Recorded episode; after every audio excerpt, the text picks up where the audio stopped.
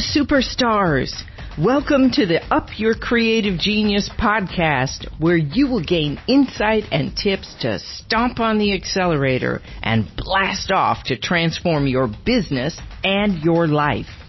I'm your host, Patty Dobrovolsky, and if this is your first time tuning in, then strap in because this is serious rocket fuel. Each week, I interview fellow creative geniuses to help you learn how easy it is to up your creative genius in any part of your life. Hey yeah. everybody! Woo! It's Patty Dobrovolsky with Up Your Creative Genius. Today, I have the chief style geek here that I'm going to interview in the podcast. It is so exciting to be here with Joseph Rosenfeld. He transforms geek to chic and he's a style savant. I've never met a style savant, but I certainly could use one. He's most called to serve those on a quest for transformation and he's going to help you, everybody that's listening, transform today where I'm going to interview him and ask him all the ways, the things we should consider when we're getting ready to go out in the world and be our brand in life. So welcome to the show, Joseph. So nice to have you here. Thank you so much, Patty. It's great to be with you and all of your followers. Yeah, thanks. So, all right. So I would love it if you would just tell everyone a little bit about yourself. Like I would love to hear your story of how you started to do this and then what happened once you did. Well, I'm happy to share. I want to be as upbeat and uplifting about this as you are but I have to say the story is a downer, but the, yeah. but we have to kind of remember that we're all here. I'm here. I've made it. So there is an uplifting part to this. So I was a really beaten up and bullied kid. And that's very yeah. serious and sobering.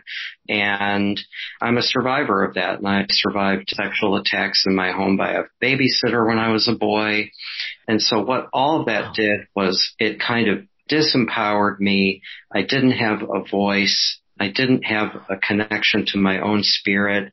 And I believed all the negative BS that all the kids threw at me about yes. how ugly I was and how they othered me. They othered me for the way that I looked Jewish. They othered me for having a big schnoz, being left-handed, wearing glasses, having a long yeah. face, all the things, being short, and for having even what I would now describe in polite company as homosexual tendencies, like, yes. you know, just my demeanor, my behavior, yes. however which way people thought that I was gay.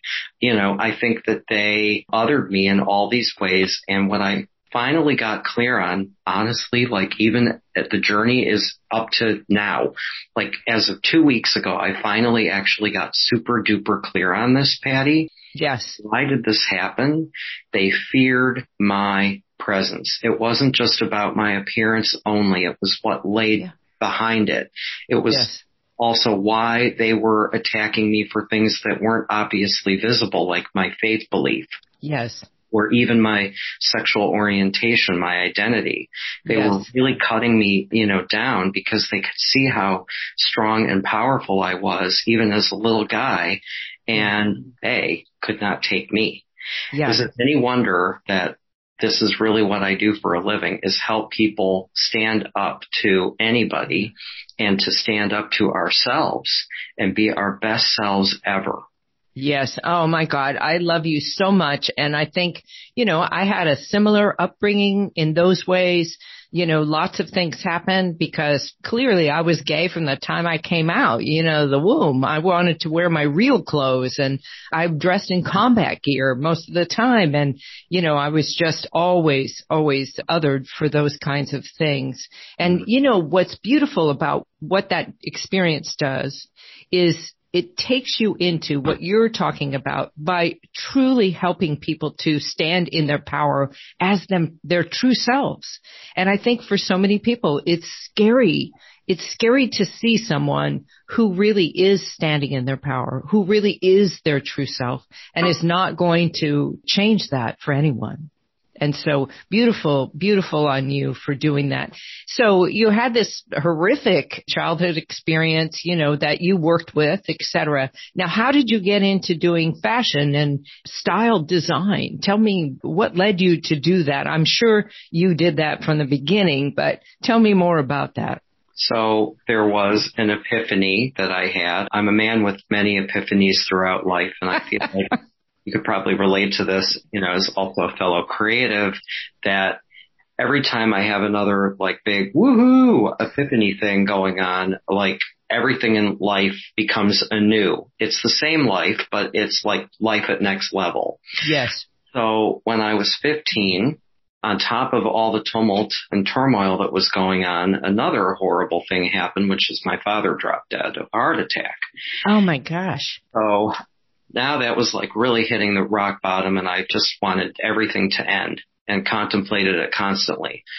And the whole turnaround really happened there when I discovered, this was the mid 1980s, a book that had been out already for a little while. It was very irreverent. No one was supposed to take it seriously except me. it was called the Official Preppy Handbook. and I, as a Midwestern North Chicago suburban, you know, guy, teenager, was looking for a way out, but to stay alive. And so I discovered the official preppy handbook and I had this high school teenage aged epiphany, which was if I could have style, no one would be able to tell me that I was ugly anymore. That style would transcend anything yes. about physical appearance and attractiveness. And my hypothesis was I may never be tall, which did turn out to be true. I agree. I even All right, you're an inch taller than me. I love that. um, and I thought I may never be handsome. I may never be hot. I may never be sexy. Now, I mean, I feel good. So, I mean, I got it going on. But what is true is that I could have style. And yes. if I could have style, people would know and get to know me from the inside out because style is about revealing who you are from deep within. It's not a surface game. Wow. I love that. I love that. It's not a surface game. It comes from deep within style. And so you, that handbook helped you to realize that if you could project that inner style outwardly, right? That inner self outwardly, that it would change everything. And did it? You tested it. So what happened? the hypothesis worked. Event so shortly into the whole thing, and this has to do in a way with the concept around personal branding and marketing, if you will. You make a certain number of re-impressions upon people and they finally get like, you know, hit over the head like the old V8 commercials. Oh, I could have had a V8. Uh, and so people finally stopped like bothering me and telling me that I was ugly. Yeah. Now, this was pretty incredible because that eliminated a lot of noise in my head, even though the tapes were still playing. Yes. Uh, had a lot of reverb, like a concussion. what, what oh was, my God. That was, is so true about limiting beliefs. They are like reverb in your head. They just play over and over again until you move the record. Exactly. Like, right. Let's pick up the needle and move it. So what was really great is that it allowed me to have some quiet within myself so I could learn who I was. Now, in 1997, Tom Peters famously then introduced this notion around personal branding. I think I was way ahead of the curve, not understanding what the hell it was that it was personal branding, but being able to go inside to say, who am I? What am I yes. about? What do I really believe in? What would I live for? All of those things equate to things that have to do with the personal brand. Yes. And I have to tell you that the great savior around all of this is my favorite singer songwriter ever and a song that she wrote in 1974 that was released on her debut solo album in 1981 that by the time I was really listening to it, this particular song became my mantra. It's a Stevie Nicks song called Think About It. And yes her, one of the lines, and there are many lines to that song. I think everyone should go and give it a listen. Definitely. She sings, your fortune is your life's love. And I thought, I can't end because I don't have my fortune because I don't know what my life's love is. Yes. I feel that for all of us, our life's love has to do with our mission and our purpose and our values and just our very being, like who we are supposed to be without any explanation or justification or yes. action to make ourselves worthy of anything. Like we just belong to exist. And that song lyric, the whole song, but that line alone just gave me, you know, laser focus, yes. purpose and vision.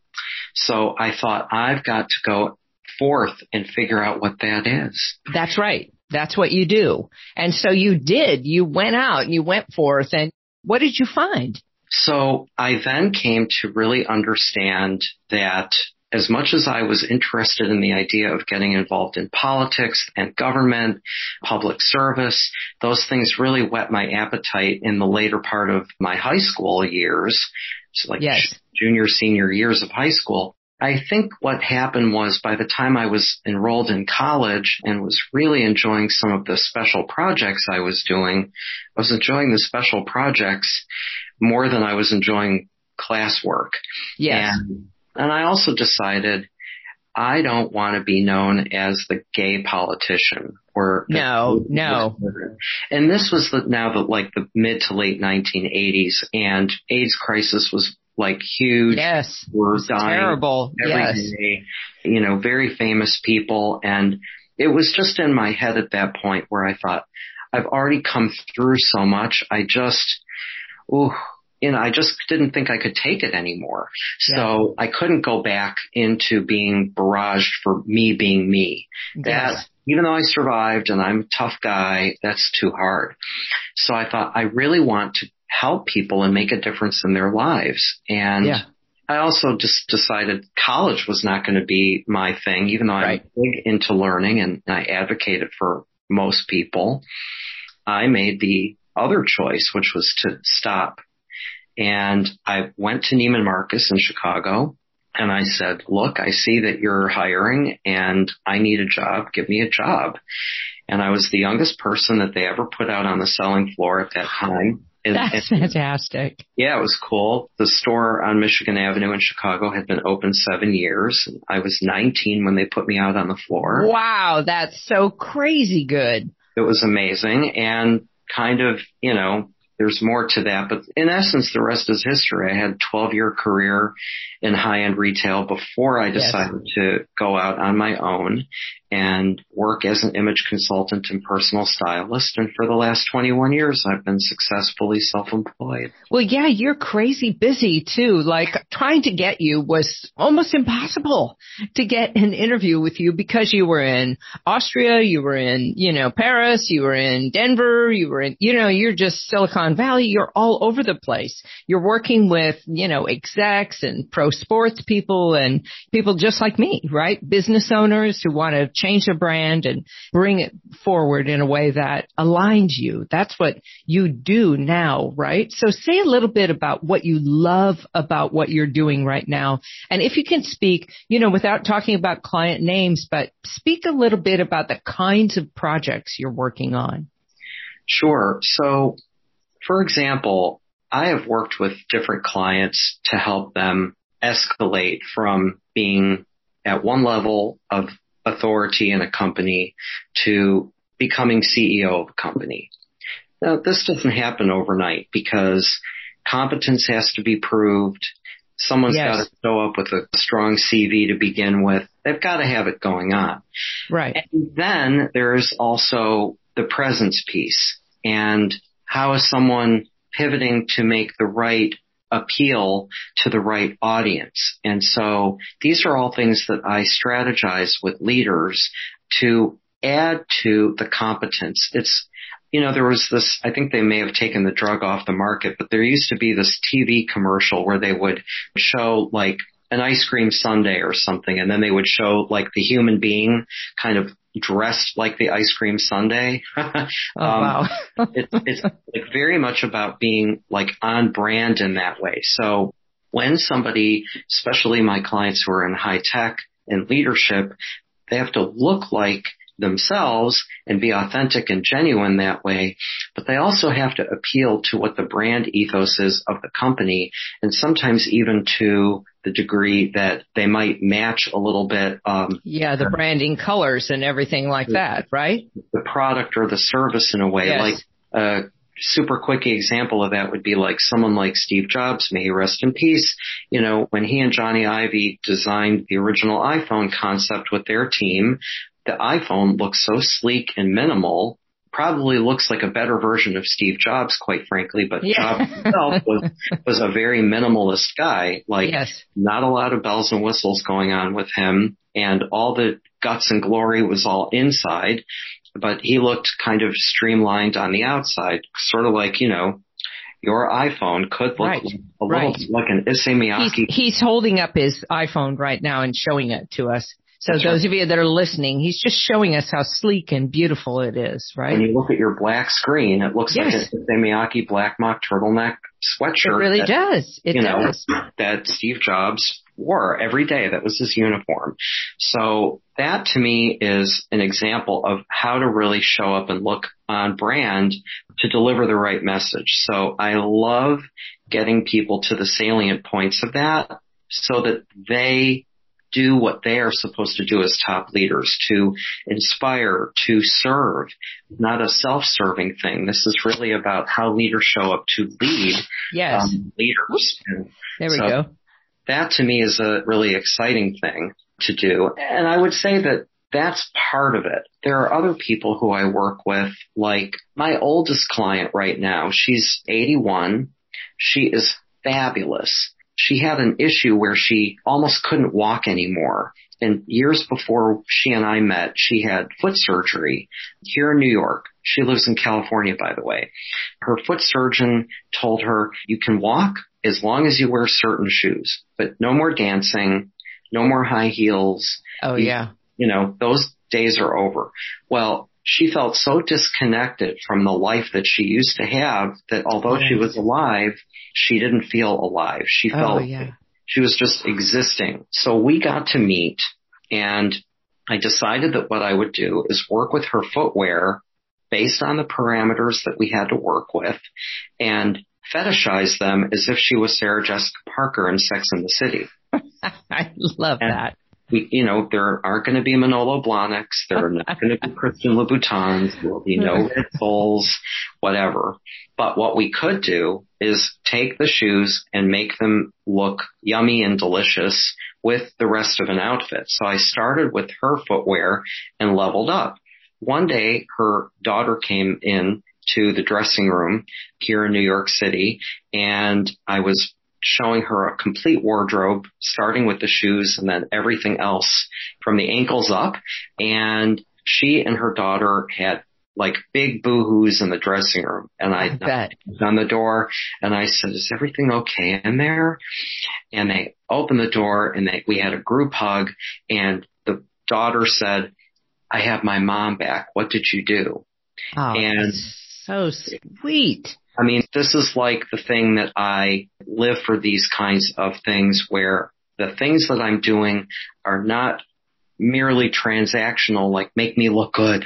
And like, I don't want to learn how you made me look good, just make me look good. That's a little more transactional and I do that for people who need that. But yes, in this other type of an instance, it's totally about having a, the deepest kind of relationship, really connecting soul to soul, really seeing a person and seeing into that person and then giving that back.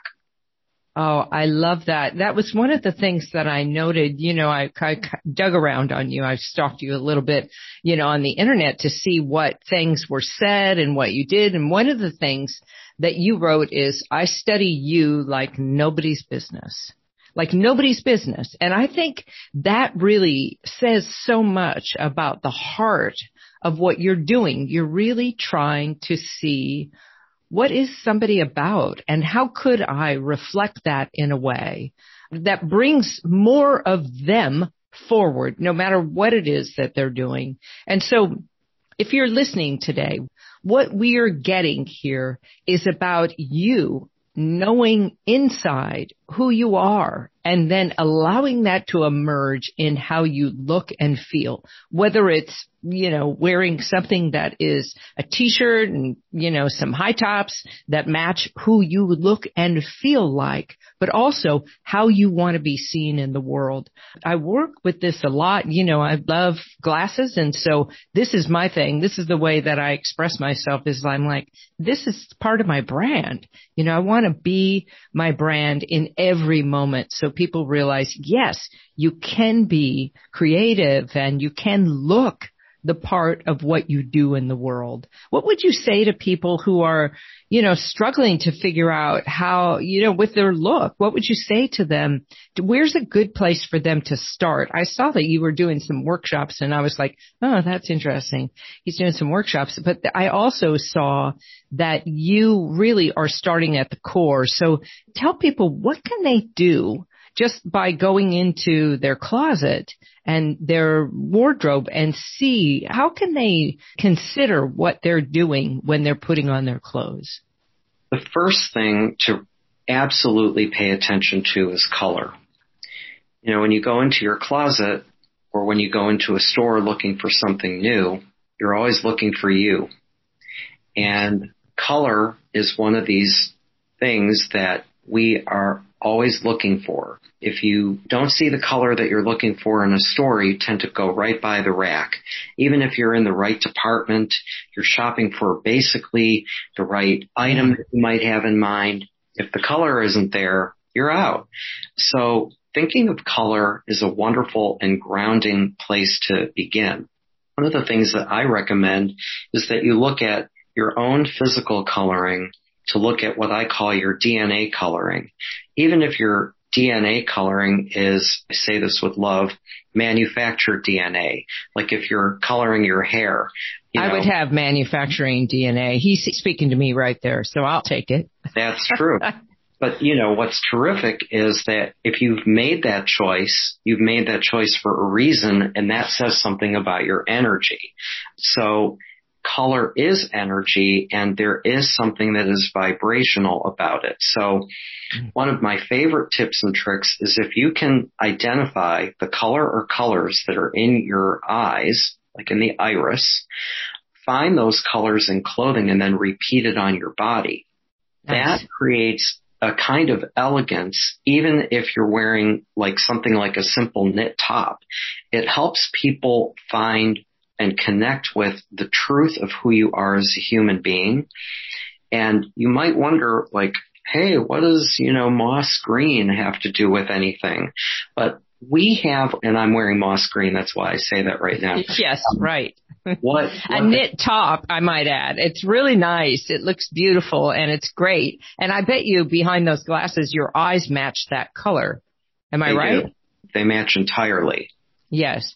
I'm leaning. Oh, now in. he's leaning in, and you can see that his eyes are that same moss green color. Those are beautiful eyes, by the way. So really much. great. Thank you. And so what is powerful about this is we may not have the language to understand with fluency what it is that we are looking at, but we have been socialized in Western society to pick up the nuances and the yes. vibe yes. of all kinds of color. In fact, we know from looking at color from when we are newborns, the first color that we actually ever see is yellow. And then we move on to red, and then we move on to blue, and then other colors come about as our eyes develop more. Wow, um, cool. Um, and even for people who may be listening in who can't see, you know that you can feel color because color does have this vibration. You can be around a person or you could be in a room where you can almost sense the color. And even if you don't know what the color is, if you could describe the feeling of the room that you're in or the space that you're in or yes. of the energy of the person that you're in conversation with, you could really use descriptive words that somebody would come back and say, oh my gosh, you're entirely describing the vibe of the color purple. How did you know that I'm wearing a purple blouse right now. Like that kind yes. of thing can happen. It does happen. People feel the vibration of color. We just don't always have the language of fluency. So the reason why I say work with color is you know in your gut when there's a color that you love or a color that repels you. Why, why work with the color that repels you, for example? So if you could think about that, there's a lot that you can pick up on. I have a whole system that I do with my clients where I study their colors in a very in-depth kind of way.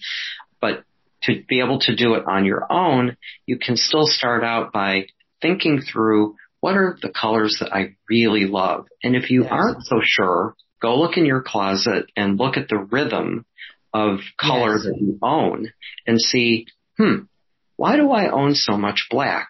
Or why do I own so much navy blue?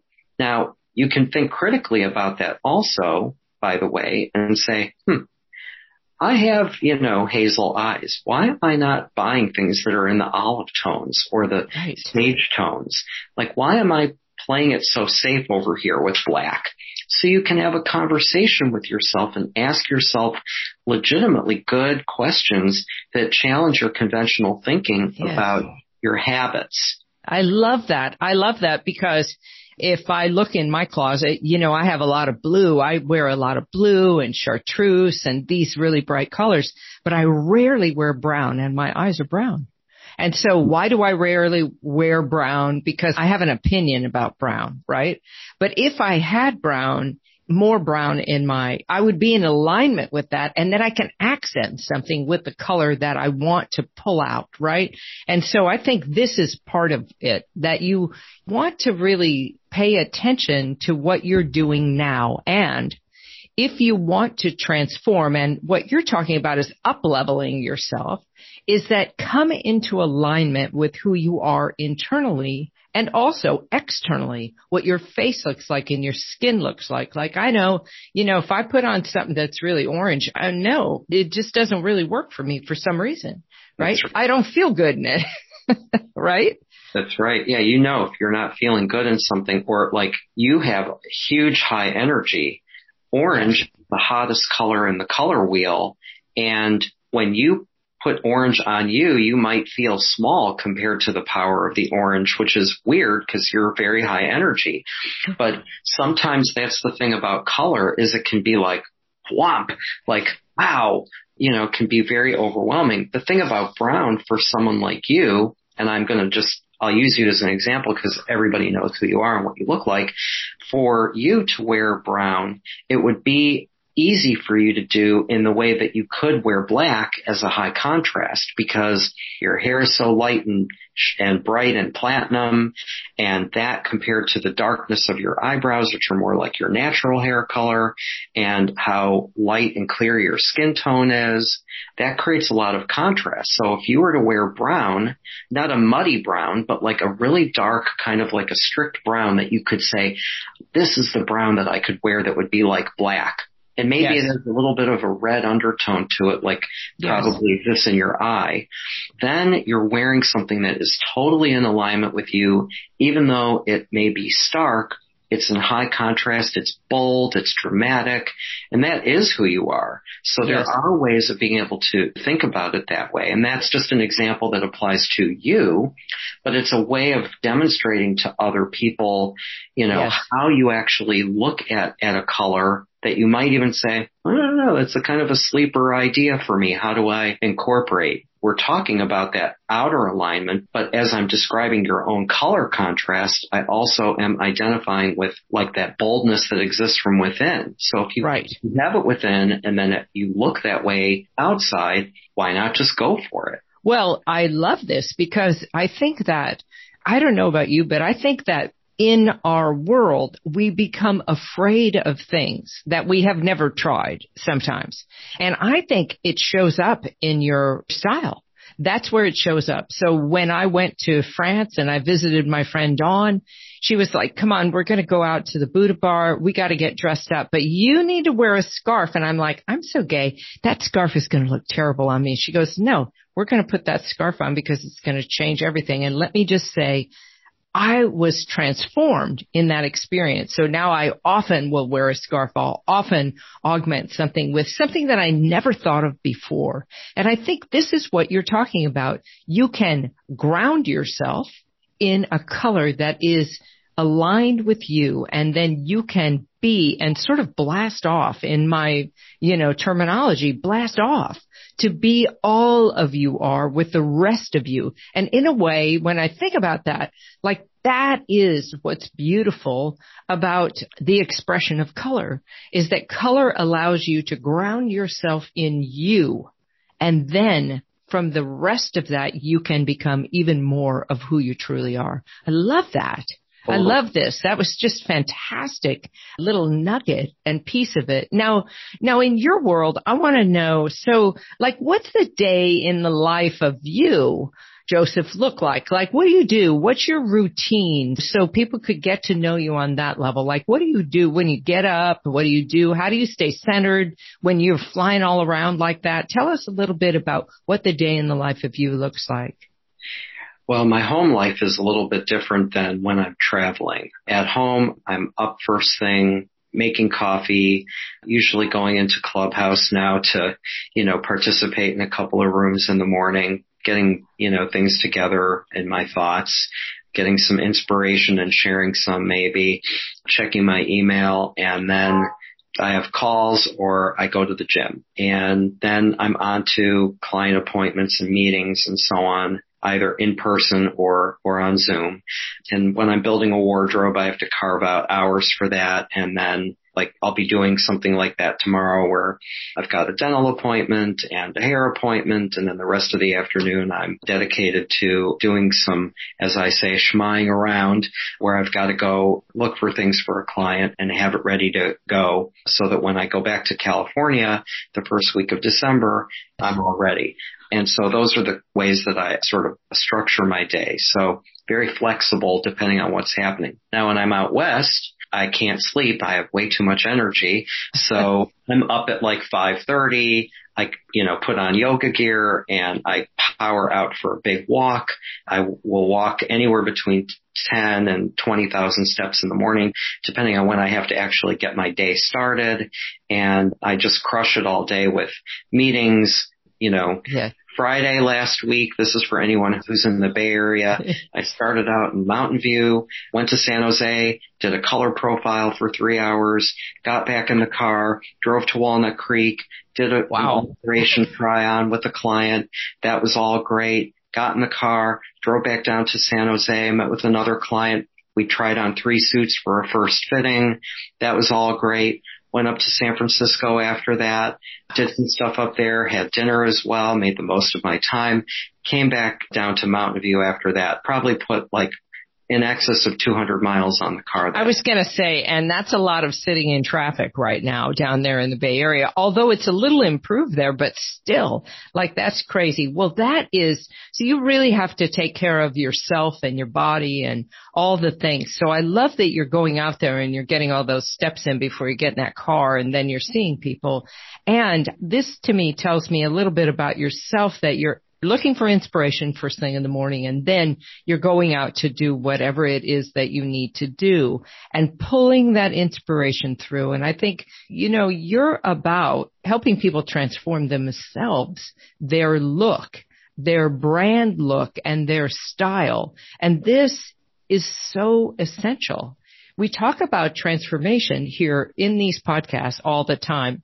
And people mostly talk about transforming their career or they talk about transforming their brand look and feel in terms of their business, but talk, seaming that together with transforming your style look so that you really do step into the chicest you that you possibly can. I love that. This is fantastic. So who right now, in terms of in this space that you're in, who's inspiring you or who are you watching to see what they're doing? Do you do that? Do you do that a lot? Watch different designers to see what they're up to?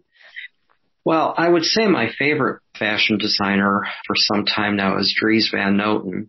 I think that he just has such an elegance and such a flair and such a verve. If I get to show Dries to a client because his aesthetic matches their style profile and the colors are also a good co-match. Like he made it and here I'm finding it for, you know, I'm able to show it to somebody.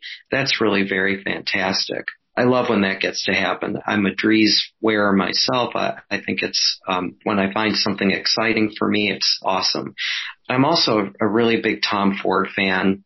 He's just turned 60, so I really admire his journey. I admire the transparency around the challenges of his journey. He's been very vocally public about some of it as recently yes. this week, just talking about the struggles that he faced when he turned 40.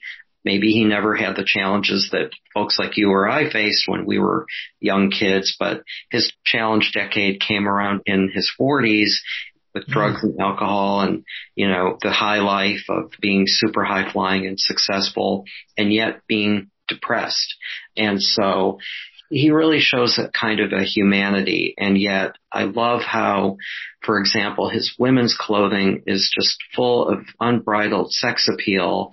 And yet for his menswear, I love that he has this look not maybe not always in his suitings, but in his sportswear looks that I've been fancying for me personally. Yeah, yeah.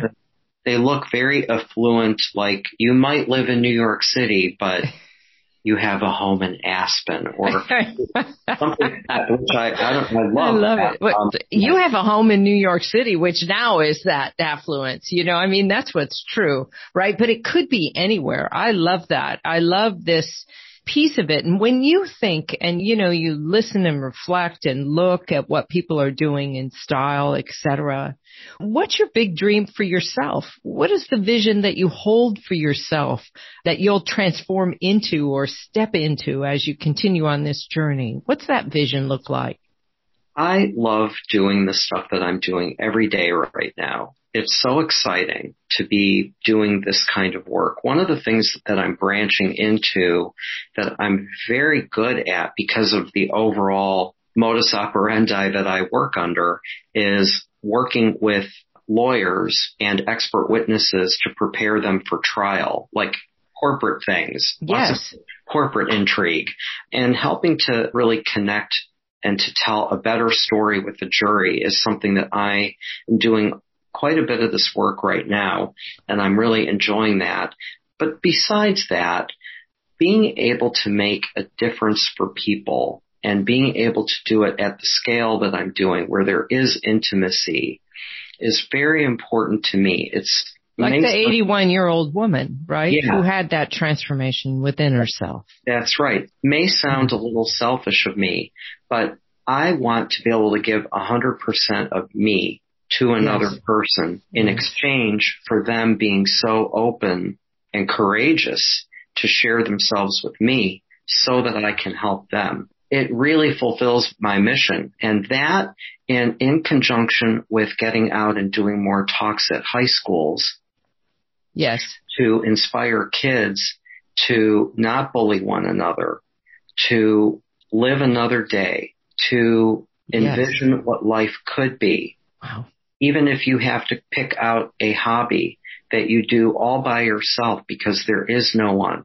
Right. That was me. That was yes. me. If I could reach one kid, one teenager wow. that needs that message and to see me embody the success of that, that's worth everything to me. Wow. Those are the kinds of things that really want to do more of, and I can't I, do enough. I love that. And, you know, I remember reading that in their execs and, you know, this sports people and et cetera. And then high school students was at the bottom. And I was like, yes, because that's where it all begins. That's where we feel so disempowered and disconnected from ourselves because we're not able to live our authentic life there because everybody's trying to sort of step on each other to get somewhere and get seen. And that really, that behavior has to shift. And it's up to us really, I think as people who have lived through that to really speak to that and let people know, you know, it's okay to be yourself. You have to bring yourself. The world needs you. There's only one you, you know, step out and do that. Well, I love having this time talking to you. It's been incredible. And I'm going right away to go and look at Brown because I never did before. And now I really, I'm desperate to go out there and see like, what would Brown look like? Where could I find a kind of brown with red undertones in it that might help me. And so I hope the next time that I see you, which I hope you'll come back and let me interview you again because after you've gone out and traveled the world, will you let me do that? Oh, I would love to come back. This is a great conversation and I feel like when you're talking about upping your creative genius, I think there's a lot of overlap between what you do and what I do, just in different ways. And I feel a lot of synergy where we just scratch the surface. And so yeah. would be lovely to do that with you, Patty. Me too. I would love that. And I have so enjoyed getting a little peek into your world. I've never been in this world before with anybody other than the person who has dressed me before in some Nordstrom's, you know, dressing room. But I love this because I just know that there's so much information in what you share with people that's valuable to them that will help them feel more aligned with themselves and love themselves. Really, in the end, you gotta love who you are. And if you love who you are, you want to express who you are. And those two things help right? we learned that in the preppy handbook. So I can't wait to hear more tips like that from you, Joseph. Thank you so much for taking time here with us. Everybody, don't you think he was fantastic? Round of applause. Woo! I love this. Okay. So just for those of you that are listening, I just want you to look down below in the show notes, follow him. He does a clubhouse room. When is your room on clubhouse? Do you have a regular room people can come and talk to you? There is a regular room. I do it most Wednesdays unless I'm flying or unless I'm abroad. And I typically do it on Wednesdays at 7 p.m. Eastern time. And the topic is around the introverted executive. That's the name of my clubhouse club. And we often talk about things related to executive presence and, you know, covering things around color and style and fashion and image and personal branding and my favorite word, gravitas.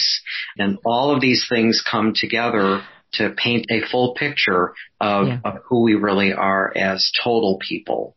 Yes, I love that. So please join him on Clubhouse, follow him on Instagram, and you can find more information about him in the show notes and in the transcription on YouTube, etc., and in my blog post. And if you like this interview, share it with people because this guy really is amazing and he has so many great golden tips in here for people who are feeling and struggling with their style and coming in contact with it and how to grab it. This is really helpful and for those of you that are listening, you know, go out in the world and bring your true self. There's only one you and we're waiting for you. So have a great, fantastic rest of your day, everybody. Thank you again, Joseph. Thank you for being here. Thank you, Patty. It's great All right. You. Thank you. Bye bye. Thanks so much for listening today. Be sure to DM me on Instagram your feedback or takeaways from today's episode on Up Your Creative Genius. Then join me next week for more rocket fuel. Remember, you are the superstar of your universe and the world needs what you have to bring. So get busy, get out, and up your creative genius. And no matter where you are in the universe, here's some big love from yours truly, Patty Dobrowolski and the Up Your Creative Genius podcast. That's a wrap.